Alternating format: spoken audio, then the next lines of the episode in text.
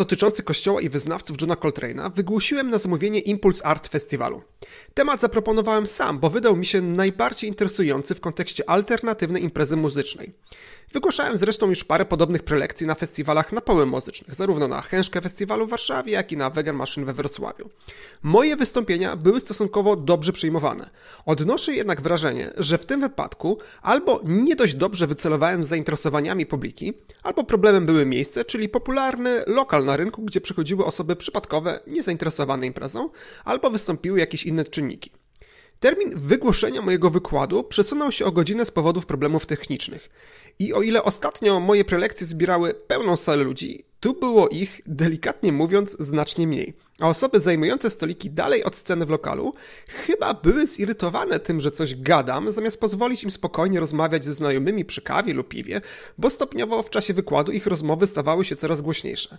Do tego dwaj muzycy w czasie mojego wykładu, których początkowo nie zauważyłem, bo weszli na scenę za moimi plecami, Stwierdzili, że najwidoczniej to, że coś mówią, oznacza, że nic ważnego się nie dzieje, a że czerwona lampka na kamerze świecąca się pod napisem recording jest elementem wystroju lokalu, więc przyszli przygotować się do występu i zaczęli stroić instrumenty aż do momentu, gdy ich ze sceny wyprosiłem.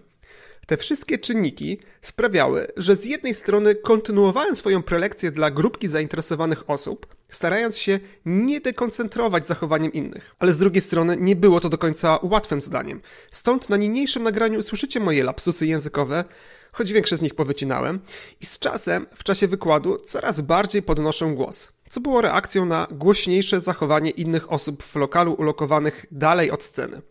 Niemniej, wykład jest kompletny przedstawione w nim informacje zweryfikowane w licznych źródłach, a sam temat, w mojej ocenie, religioznawczo interesujący. Dlatego postanowiłem go dla Was opublikować. Zapraszam do jego odsłuchania.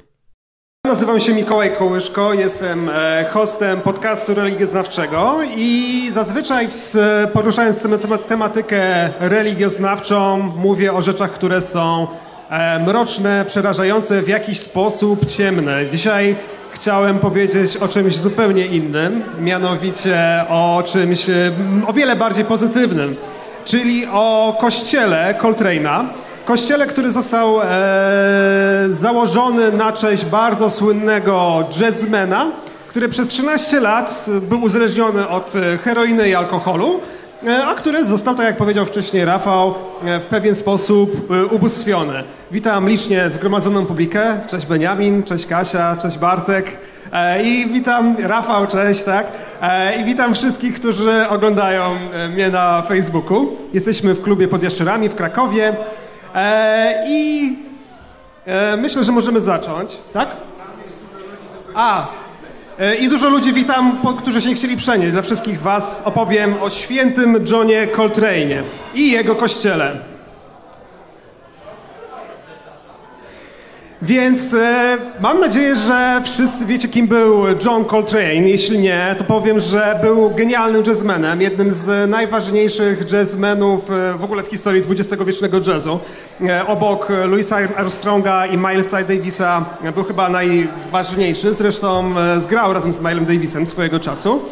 E, I był bardzo ciekawym człowiekiem, jeśli chodzi o jego przekaz, który próbował przekazać światu, mm, przekazać w bardzo osobliwy sposób, bo robił to głównie za pomocą swojej muzyki. No nie pozostawił po sobie żadnych książek, e, żadnych felietonów, esejów. E, ewentualnie mm, jego myśl możemy poznać tylko i wyłącznie z wywiadów i z rzeczy, które pisał e, do, do swoich płyt, które mu kazał robić to wydawca, czego on nienawidził. E, jeśli chodzi o to, jak ukształtował się ten genialny jazzman, urodził się on 23 września 1926 roku e, w Hamlet w północnej Karolinie. E, jego rodzice, co jest bardzo nietypowe dla znanych i słynnych jazzmenów, nie byli muzykami, byli krawcami. Natomiast bardzo kochali muzykę. Jego ojciec grał na ukulele, matka na pianinie i śpiewała mm, także. I bardzo starali się zarazić tą pasją swojego syna. Duży wpływ też na niego ukształtowanie jego myśli, całej jego postawy mieli e, dziadkowie. Byli, nim, e, byli nimi wielebny William Blair oraz e, William Coltrane. Byli to ciekawi ludzie, dlatego że oni byli wielebnymi w kościele, który się nazywał Afrykańskim Kościołem Metodystycz, met, Metodystycznym Syjonu. E, był to odłam mm, metodyzmu, który się ukształtował w XIX wieku e, w proteście przeciwko mm, amerykańskiemu metodyzmowi, który był w niektórych miejscach, w niektórych e, postawach uznawany przez czarnoskórą ludność za rasistowski. Mały Coltrane bardzo szybko zderzył się z przykrą rzeczywistością na temat świata, w którym żyjemy, ponieważ e, gdy miał 12 lat, e, w grudniu, kiedy zbliżała się gwiazdka, w ciągu jednego miesiąca zginęli jego dziadkowie, o których powiedziałem, że mieli na niego duży wpływ, jego wujek, jego ojciec. Stał się dzieckiem wychowywanym przez e, samotną matkę w ciągu jednego miesiąca. Mimo to no, rozwijał się przynajmniej muzycznie w miarę dobrze. Bardzo możliwe, że w ogóle uciekł wówczas w świat muzyki. W szkole średniej zaczął grać na, kaltrecie, na klarnecie i na e, instrumencie zwanym sekshornem altowym. To jest taka trąba zagięta, która wydaje bardzo fajny, ciekawy dźwięk. E, po szkole przeniósł się z matką do Filadelf Filadelfii, kiedy skończył już swoją szkołę, no i tam zaczął dorosłe życie. I starając się zdecydować, co może robić dalej w swoim życiu, przypomnę, że to już był czas, kiedy hulała II wojna światowa. Coltrane postanowił wstąpić e, do marynarki wojennej. Zrobił to trochę dlatego, że nie chciał, żeby, żeby wylosowano go do jakichś takich dziadowskich różnych wojsk lądowych. I z jednej strony fajnie, że wstąpił e, w czasie II wojny światowej i chciał walczyć za swoją ojczyznę, e, ale może duch pacyfistyczny w nim był trochę silny, dlatego że wstąpił 6 sierpnia 1945 roku, czyli kiedy wojny, II wojny światowej w Europie już nie było a w, dokładnie w tym dniu zrzucono bombę atomową na Hiroshima, czyli można powiedzieć, że było trochę pozamiatane. Mimo to przyszedł szkolenie, trafił do Pearl Harbor na Hawaje. I co jest ciekawe, będąc w wojsku nagrał swoją pierwszą płytę e, muzyczną. Przy czym było to trochę dziwne, mm, dziwny zespół muzyczny, dlatego że tworzyli go sami biali oficerowie i żeby nie urażyć, urazić społeczności wojskowej, szczególnie oficerów e, Armii Stanów Zjednoczonych, udawano, że to jest zespół tworzony przez białych ludzi, gdzie Coltrane gra tylko i wyłącznie gościnnie. Ale był tak wyższy, jeśli chodzi o poziom muzyczny od wszystkich innych ludzi w zespole, że zaczął e, stać się liderem tego zespołu, którym występował gościnnie i tam nagrał swoją e, pierwszą płytę i zaczął swoją muzyczną karierę. Kiedy wyszedł z wojska, zaciągał się do różnych ciekawych zespołów muzycznych, bandów jazzowych, próbował, mm, cały czas poszukiwał swojego nowego mm, stylu muzycznego. E, bardzo odważnie eksperymentował i tutaj chciałbym wam trochę powiedzieć o tym, jak w ogóle wyglądała rzeczywistość jazzmenów i tego ich codziennego życia w latach 40., kiedy ta scena jazzowa już była dość mocno osadzona różnymi bardzo dużymi sławami. Otóż przeciętny muzyk jazzowy, który wówczas występował na scenę, ćwiczył 10 godzin dziennie, 10 godzin dziennie, żeby osiągnąć odpowiedni poziom ekspresji. E, taki Charlie Parker ćwiczył od 11 do 15 godzin, ponieważ chciał przebić tą średnią. Więc możecie wyobrazić, Jaka gigantyczna presja była. O Coltrane krąży taka anegdota, że kiedy był na jednym z gigów, jednym ze swoich zespołów, na których grał, no to ekipa w pewnym momencie poszła imprezować na miasto, ale Coltrane bardzo chciał ćwiczyć i osiągnąć wyższe, mm, wyższy stopień wtajemniczenia w tworzeniu swojej muzyki. Gra już na saksofonie, który otrzymał od swojej matki jeszcze przed wojną i przez 6 godzin ćwiczył wydawanie jednej nuty. Kiedy ludzie przyszli i zobaczyli, że on ciągle wydaje cały czas jeden dźwięk, to spytali w ogóle o co chodzi. On powiedział, ten dźwięk jeszcze nie wychodzi dość dobrze. On do takiego, tego stopnia próbował e, dążyć do perfekcji.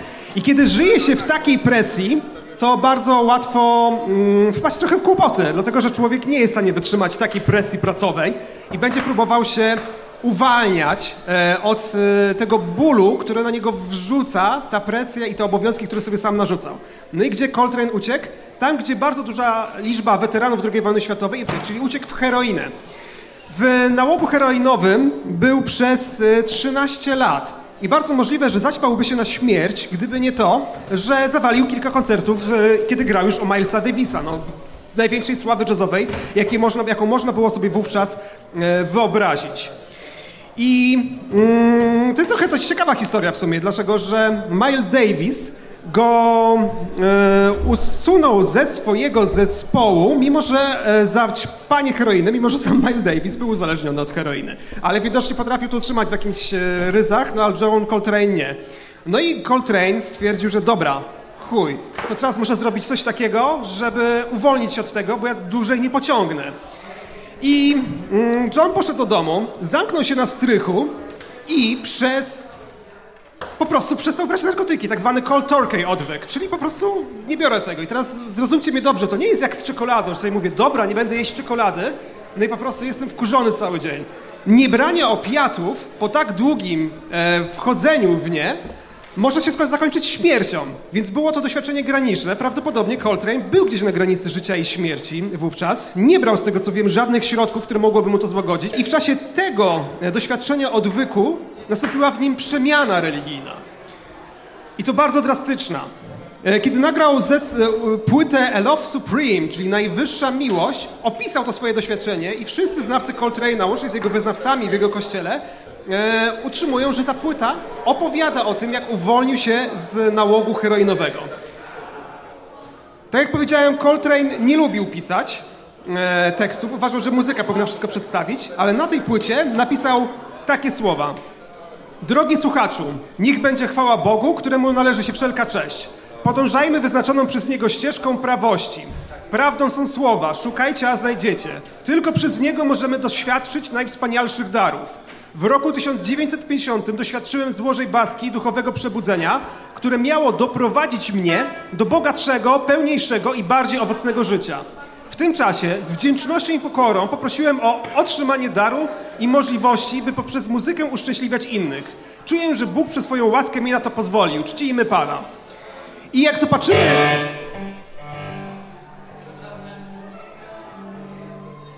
Możemy teraz nie robić próby?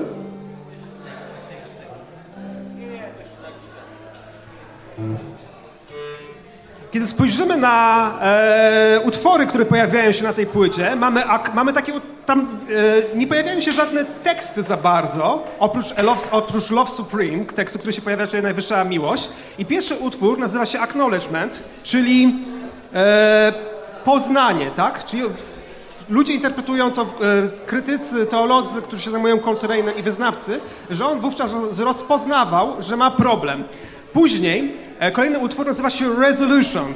Jest to utwór pełen niepokoju, w którym jest e, prawdopodobnie przez muzykę opowiada o tym, że Coltrane postanawia coś zmienić w swoim życiu.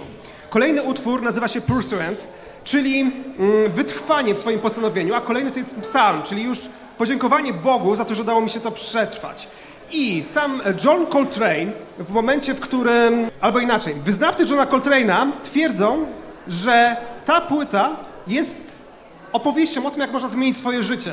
I dla nich jest to jeden rodzaj takiego rachunku sumienia, które można w sobie przeprowadzać. Zresztą ta płyta będzie jest dla nich najważniejszą płytą w całej jego karierze.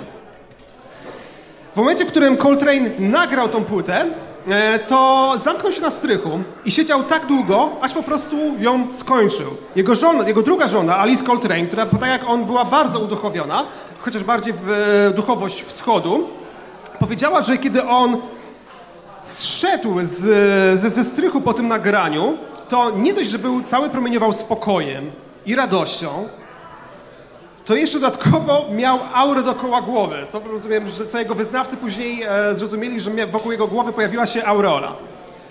E, w ogóle jeśli chodzi o duchowe inspiracje Coltrane'a, to tak, w 1957 roku wiemy, że miał, doszło do jakiegoś przemiany.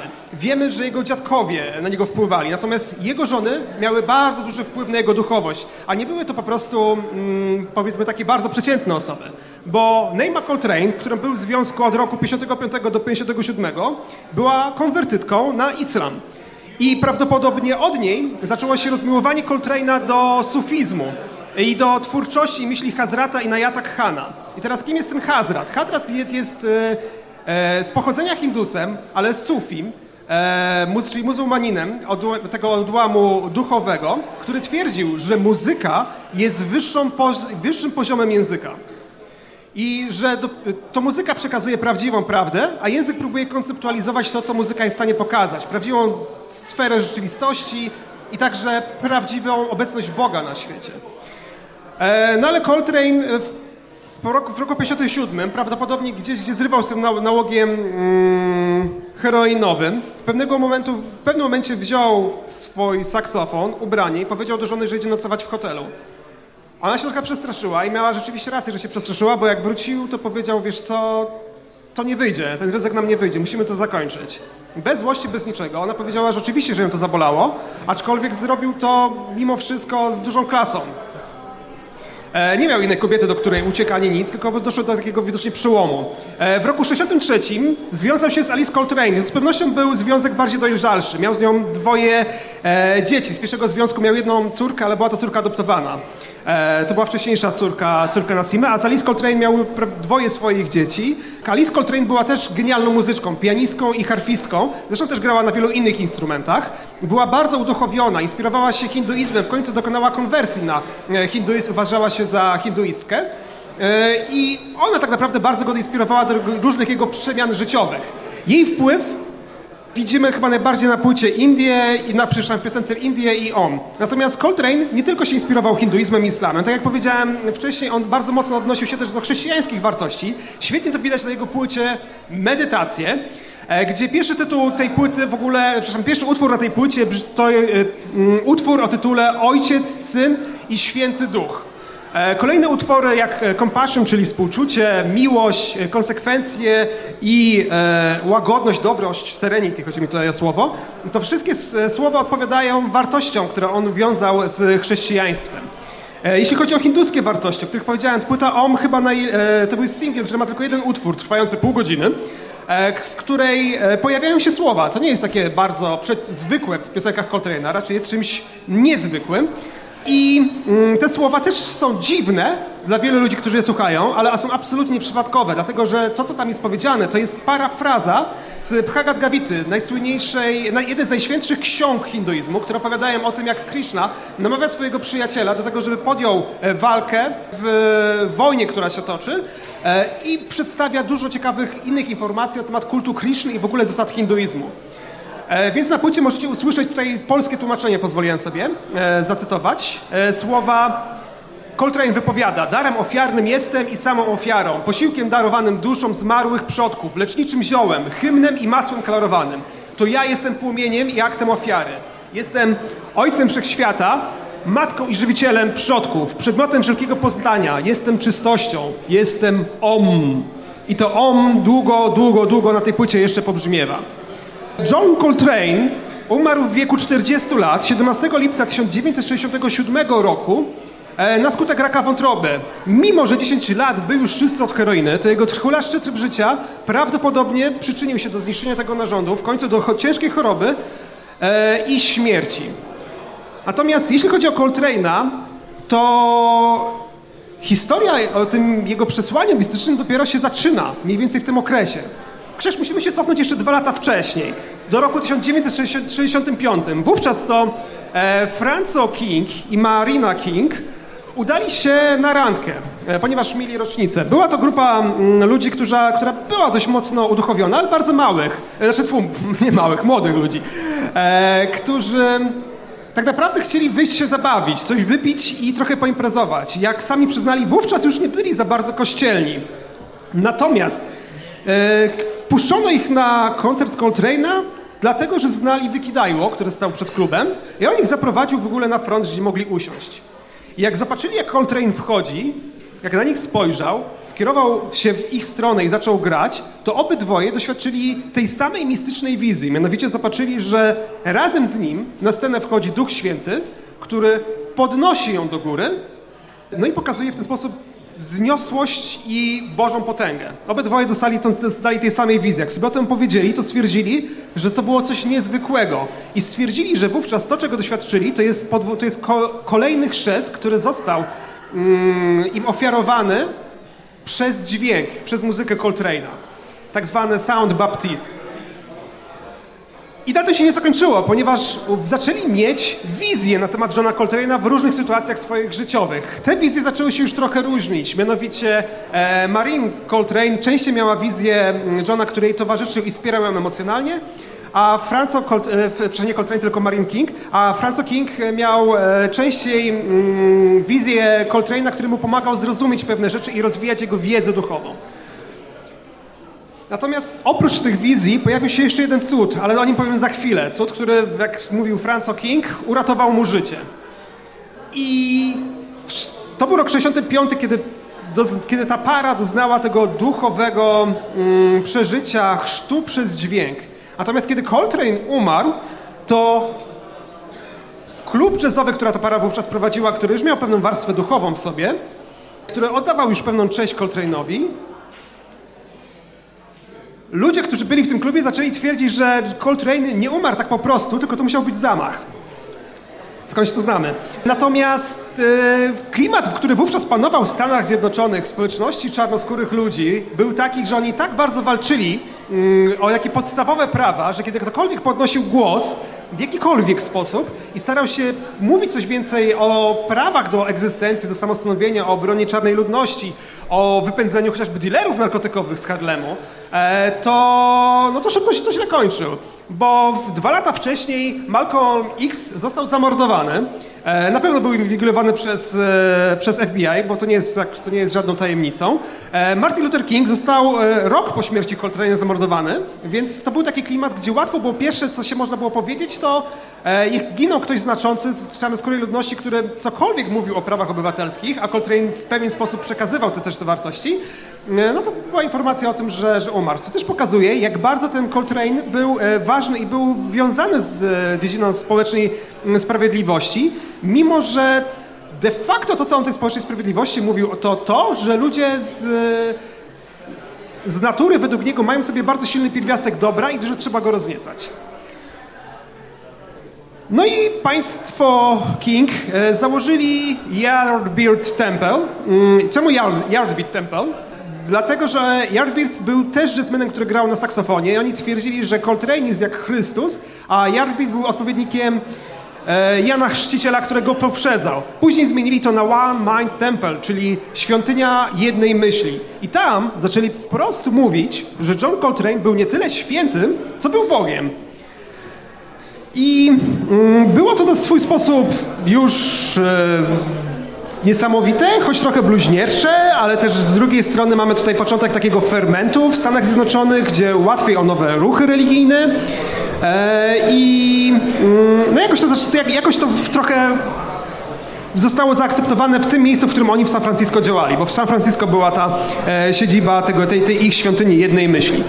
I od samego początku też e, założyciele tego kościoła angażowali się w różne prawa obywatelskie, w różne mm, działalność, też aktywizm, w aktywizm miejski i tak dalej. Natomiast zawsze starali się to robić w sposób odważny, ale niezbyt radykalny. W sensie bardzo późno podejmowali jakieś bardzo mocne działania.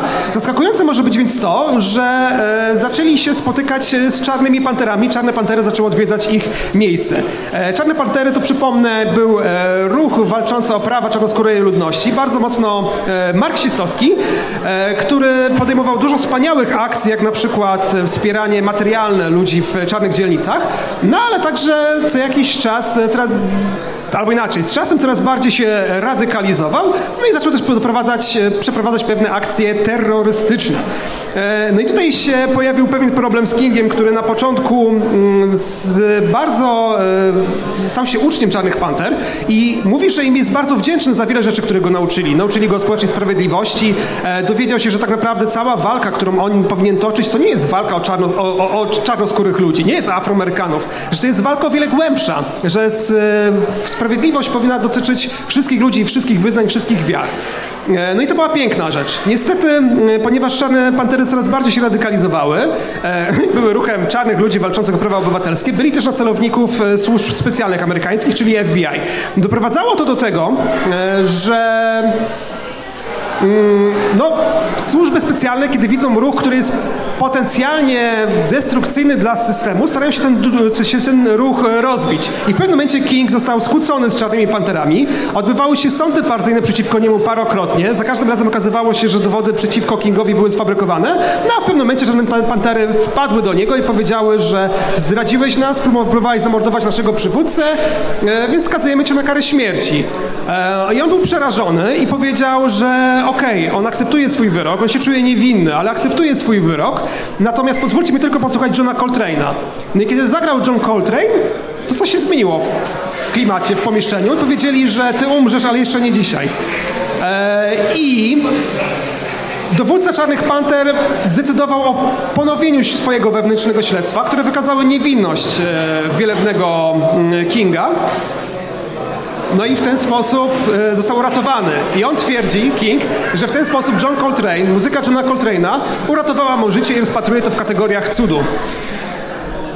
E, Kościół Coltrane'a, małżeństwo Kingów, w pewnym momencie stwierdziło, że chce nawiązać kontakt z Alice Coltrane, z jego żoną, no bo było wiadomo, zresztą zobaczymy mam czas, a jeszcze spoko, było wiadomo, że e, Alice Coltrane jest e, uduchowiona, że miała bardzo dobry kontakt z Johnem, więc być może ona ich w jakiś sposób duchowo pokieruje. Zakradli się do, e, w miejscu, gdzie ona odbywała koncert, zakradli się do jego, do jego pokoju, tej garsoniery, w której się normalnie przybierała, e, zapalili kadzidełka, jak dla bogini, zostawili kosz, e, zostawili swój list i kiedy ona zeszła i to zobaczyła, to w jeden, jeden sposób była zaskoczona, ale wcale nie była w żaden sposób przerażona. Powiedziała, cieszę się, że jesteście, ja wiedziałam, że się pojawicie, wy macie mi pomóc, przekazać myśl i uczucia mm, przez świadomość Coltrane'a dalej w świat.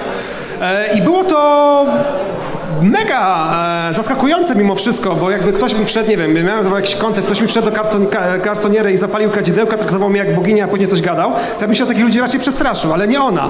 Więc wydawało się, że to mam du, ciekawe połączenie. I Ali zaczęła mówić rzeczy o Coltrane, o, które, o pewnym duchowym szyfrze, który on stosował, e, który nie jest w ogóle powszechnie znany. Tak jak powiedziałem, Alice Coltrane konwertowała się na hinduizm i była bardzo mocno w duchowości wschodniej, która Coltrane'owi też była bliska. Tu chciałbym zaznaczyć jedną rzecz. Coltrane powiedział, że jest osobą, która e, religijną i wierzącą, ale jest wyznawcą wszystkich religii. Dla niego hinduizm był tak samo ważny jak chrześcijaństwo i według niego odpowiadał tym samym duchowym potrzebom. E, I ona skierowała uwagę na kult Krishny, co nie było głupie, no bo na płycie OM, tak jak powiedziałem, e, cytowano Bhagavad Gita, czyli święty tekst, który de facto jest najświętszą księgą Krishnaitów. I ona powiedziała, spójrzcie, jak wygląda Krishna, opomijając już całe przesłanie, które ma jest przedstawiany albo jako czarną skórę, zresztą ta mantra Hare Krishna, Hare Krishna odpowiada właśnie o tym Krishnie, który jest czarny. Słowo Krishna ma się wodzi od tego, że on był ciemnej karnacji, albo jest przedstawiany jako niebieski i zgra na flecie. I wówczas wyciągnęła płytę, która jest moją ulubioną płytą, Blue Train i powiedziała, czy teraz widzicie to?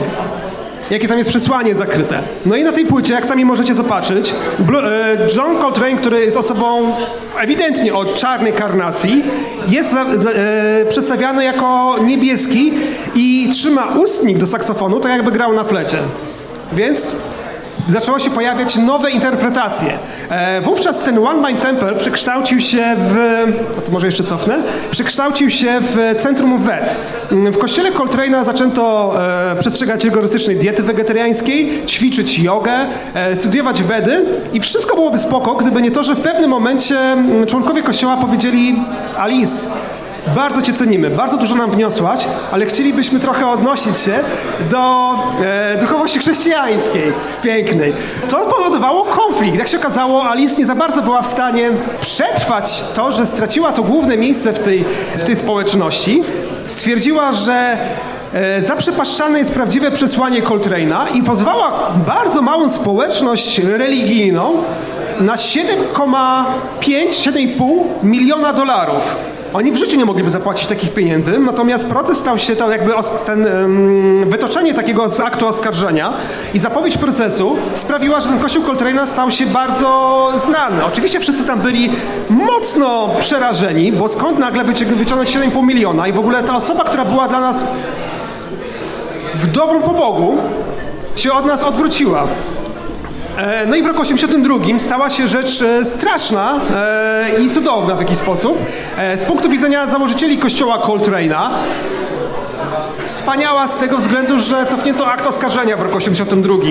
Natomiast z punktu widzenia Alice Coltrane prawdopodobnie coś strasznego, dlatego że jej syn, John Coltrane Jr., zmarł w wypadku samochodowym. I to prawdopodobnie sprawiło, że ona się otrząsnęła strasznej rzeczy, którą przeżyła. I stwierdziła, że nie będzie dalej się sądzić z tymi ludźmi, którzy chcą zachować pamięć o jej e, mężu. I okazało się po tym, że ten proces był mega ważną elementem w rozwoju tego kościoła Coltrane'a. Dlatego, że odezwał się do e, małżeństwa Kingów African Orthodox Church. I to jest bardzo ciekawy kościół, który, no, tłumacząc na polski, powinniśmy powiedzieć afrykański kościół prawosławny, ale jest to kościół anglikański de facto, który sukcesję apostolską gdzieś tam wywodzi jeszcze z ruchów katolickich, więc jest bardzo mocno zagmatwana sprawa. Tutaj się na chwilę zatrzymam. Dlaczego ten African Orthodox Church, mimo że jest takim dziwnym tworem, e, dlaczego nie jest takim ważnym? Dlatego, że nie wiem, czy kojarzycie postać Markusa Garveya, Graveya, przepraszam. E, przypuszczam, że nie. To jest ten człowiek, którego widzicie po lewej stronie. E, jest to jeden z najważniejszych ludzi, który walczył o prawa czarnoskórych osób. On na YouTubie możecie znaleźć jego bardzo poruszające przemówienie, w którym ten niezwykle charyzmatyczny, niezwykle inteligentny człowiek. W tym przemówieniu odnosił się do różnych bzdur, które się wówczas pojawiały, które traktowały osoby czarnoskóre według myśli Heklowskiej za osoby, które są ewolucyjnie gorsze od białych, e, których odmawiano im nawet e, pewnych doświadczeń religijnych, to on przemawiając mówił takie bardzo poruszające słowa, jak na przykład skoro człowiek został stworzony na podobieństwo Boga, to znaczy to, że w, człowie, że w Bogu musi być cząstka e, ludzi wszystkich kolorów skóry, a więc Bóg jest po części czarny. To spowodowało takie u rasistowskiej części społeczeństwa mind-blowing, że w ogóle jak mógł się na takie bluźnierstwo, natomiast czarnoskórą społeczność bardzo podniosło. I e, Markus założył ruch uwznieślenia czarnych ludzi, który był już ruchem religijnym.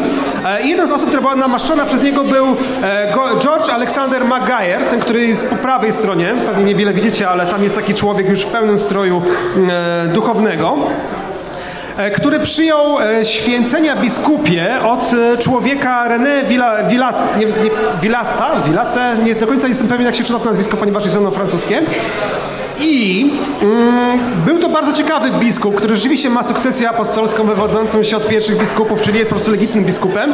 E, natomiast który swojego czasu był duchownym protestanckim, później był katolic, katolikiem, później był, wcześniej był jeszcze schizmatykiem katolickim, później był starokatolikiem, później przyjął prawosławne święcenia, więc jak ten kościół był zakładany, to oni nie wiedzieli, do której tradycji się do końca odnieść. Więc twierdzili, że są afrykańskim kościołem ortodoksyjnym, natomiast e, te prawdziwe prawosławne kościoły raczej mają sceptyczny stosunek do nich, mówiąc, że wywodzą się z ruchu e, heretyckiego. No ale nic, z pewnością był to kościół mm, chrześcijański, e, dość otwarty na różne formy religijności. Słowo ortodoks miało pokazywać, że oni są prawdziwi chrześcijańscy i powiedzieli, chcielibyśmy was, waszą społeczność przyjąć do naszego kościoła, ale jest jeden problem.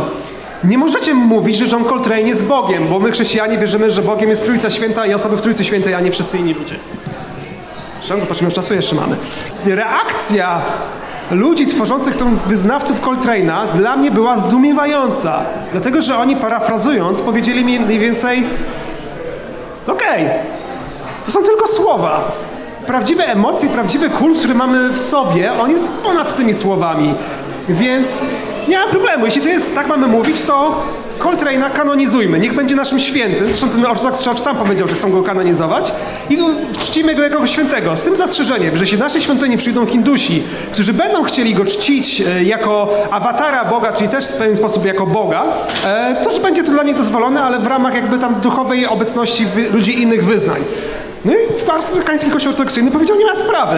tak sobie myślę, że gdyby od samego początku w chrześcijaństwie było takie podejście, to e, nie doszłoby w e, średniowieczu do wygnania Nestoriusza, nie doszło, przepraszam, w starożytności do wygnania Nestoriusza, e, nie doszłoby do prześladowania przez Arian Grzegorza z Nysy, nie doszłoby do wygnania biskupów w czasie pierwszych so, so, soborów za granicę Rzymu, co spowodowało, że prawdopodobnie zostali zamordowani, jak te o nas. E, I nie spłonąłby w średniowieczu Jan Hus. Czyli to byłoby, kurde no, Gdyby tylko większość ludzi potrafiła mieć takie podejście do, do, do, do kultu, to byłoby coś przespaniałego.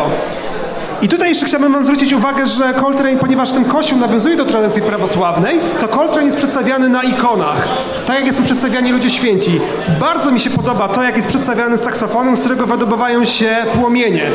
E, I oczywiście to budzi różne szurskie teorie, o co chodzi z tymi płomieniami, płomienie w instrumencie, czy to nie powinno być przedstawienie piekła, skoro są płomienie i tak dalej. Chciałbym od razu sprostować, że płomienie to jest symbol na ikonach Ducha Świętego. Więc e, w ten sposób ta ikona przedstawia, że przez muzykę Coltrane'a przemawia Duch Święty. Jak przyjrzycie się w ogóle symbolom, e, które się pojawiają w kościele Coltrane'a i są symbolem w ogóle, zawierają sobie symbolikę kościoła Coltrane'a, to zobaczycie po lewej krzyż w centralnym miejscu, po lewej stronie Omkarę, czyli świętą cerabę w hinduizmie, ale w ogóle w religiach darmicznych, takich też jak dżinizm i buddyzm. Zobaczycie tarczę Dawida, zwana też gwiazdą Dawida, w odniesieniu do judaizmu. Zobaczycie półksiężyc, który jest odniesieniem do islamu sufickiego i zobaczycie symbol e, yin i yang. E, I w komunikatach, które się pojawiają wokół tego kościoła jest też silne podkreślenie tej społecznej sprawiedliwości, która ma pobrzmiewać. I mimo tego, że Kościół jest w African Orthodox Church, to w nabożeństwie, które się odbywa w, nie, w niedzielę, widać duży wpływ innych religii. Mianowicie nabożeństwo często rozpoczyna się przez dmuchanie w muszlę, która wydaje dźwięk jak trąba. Jest to specjalna muszla i, i w ten sposób wzywał do bitwy m.in. Krishna, ponieważ w hinduizmie pewnie się nie zabija zwierząt, to się rzadko kiedy dmie w rogi, no ale w muszle e, jak najbardziej można było, więc jest to atrybut Krishny. W czasie mszy mm, mantruje się, wypowiada się mantrę Aum Mani Padme Hum, co jest świętą mantrą buddyzmu mahajanistycznego. Medytuje się przy muzyce Coltrane'a, przy płycie e, A Supreme Love, czyli najwyższa e, miłość. E, w Kościół Coltrane'a wielokrotnie wydawał posiłki zarówno osobom biednym i dyskryminowanym, które miały co jeść, e, jak także na przykład demonstrantom w czasie ważnych działań społecznych, kiedy protestowano przeciwko policyjnej brutalności, kiedy wcześniej protestowano przeciwko różnego rodzaju wojnom, e, przeciwko zmianom niekorzystnym dla czarnoskórej ludności w San Francisco, to starano się żywić demonstrujących studentów, bo wiedziano, wiedziano, że oni zbyt dużo pieniędzy nie mają i że trzeba im też ich pomóc. Co, co, co więcej, w kościele Coltrane'a zawsze silne były e, kobiety, e, które pełniły formę od razu osób duchowych. Dlatego, że Kościół Coltrane'a, on od samego początku odwoływał się do czarnej teologii feministycznej, która bardzo mocno była oparta na mm, e, kulcie niewolnicy Hagar, tam z, ze Starego Testamentu w rozdziale 16 możecie przeczytać jej historię. To była kobieta, która została e, przekazana jako przedmiot, która była niewolnicą, która była, e, prawdopodobnie została zgwałcona, która później uciekła, odzyskała wolność, ale posłuchała Boga i przyjęła swoją tam e, działanie, która później została, była prześladowana przez swoją panią, a w końcu została porzucona na pustyni i to Bóg ją zbawił. Więc cała ta historia całej tej historii dużo osób czarnoskórych widziało opowieść o swoim ciemiężeniu. I było to bardzo związane z tak zwanym właśnie tym czarnym, czarną teologią feministyczną. Więc pierwsza w ogóle kobieta, która była konsekrowana w kościele afrykańskim e, ortodoksyjnym, to właśnie była w kościele Coltrane'a. Co więcej, kościół Coltrane nigdy, nigdy nie prześladował osób LGBT i zawsze był wspierający dla tej społeczności, a także nabożeństwa, które się tam odbywają, są dedykowane dla wszystkich ludzi także dla różnych wyznań. Przychodzą na nie Hindusi, buddyści, e, mistycy islamscy, ale także agnostycy i ateiści, którzy po prostu chcą posłuchać dobrej muzyki i dla nich medytacja przy muzyce jest ważnym doświadczeniem, które niekoniecznie musi być religijne. E, w kościele też Coltrane'a preferowana jest e, dieta wegetariańska z tego względu, że Alice Coltrane była wegetarianką, jak sama mówiła. Coltrane także przez większość swojego życia był na tej diecie wegetariańskiej, kiedy rozwijał swoją duchowość. E, I co ważne, Coltrane, mimo że jest w tym kościele afrykańskim ortodoksyjnym świętym, nie tylko tam bywa czczony. Mianowicie w kościele episkopalnym, czyli de facto kościele anglikańskim, e, także bywa przedstawiany jako święty. Między innymi w katedrze świętego Grzegorza z Nysy w San Francisco możecie znaleźć to, co po prawej widzicie, przedstawienie wśród tańczących świętych świętego Coltrane'a, który gra i także Duch Święty wydobywa się z saksofonu, kiedy on gra. E, no i jedna z ciekawszych prac teologicznych poświęcona muzyce Coltrane'a, to jest to praca e, Jamesa Howisona, który e, w bardzo ciekawy sposób rozpisuje się w jaki, o tym, jak Coltrane przekazuje bardzo ważną myśl teologiczną. Jamie Howison jest duchownym anglikańskim z Kanady. Dziękuję bardzo Wam za uwagę. Ja nazywam się Mikołaj Kołyszko. Cieszę się, że było tu parę osób, które chciały posłuchać. E, pozdrawiam widzów moich na e, Facebooku. Zapraszam Was do subskrybowania podcastu religioznawczego na YouTubie, e, Spotify'u, TikToku, wszystkich platformach podcastowych, na Facebooku i Instagramie i zachęcam do szukania i kupowania moich książek. Ciężko je zdobyć, ale z tego co wiem, Groza jest święta jako audiobook jest do zdobycia na Empiku, a Dziady, część piąta, Dziedy, które nie spieprzają. Gra paragrafowa poświęcona e, folklorowi polsko-litewskim, e, która jest rozwinięciem dziadów Adama Mickiewicza. E, horror komediowa jest do zdobycia. Możecie nabyć ją też w tym kąciku z darmowymi książkami. Ten kącik polega na tym, że książki, które tu widzicie, możecie sobie wybrać, wziąć, którą wam się podoba i do skarbonki wrzucić tyle, ile jesteście w stanie, żeby wesprzeć fundację organizującą ten event. Bardzo dziękuję wam za uwagę i Pierwsze zapowiadam, że 15 października pojawię się na Grozowni z wykładem o, wracając do moich mrocznych zainteresowań, o polskich mordach rytualnych. Dziękuję za uwagę i pozdrawiam.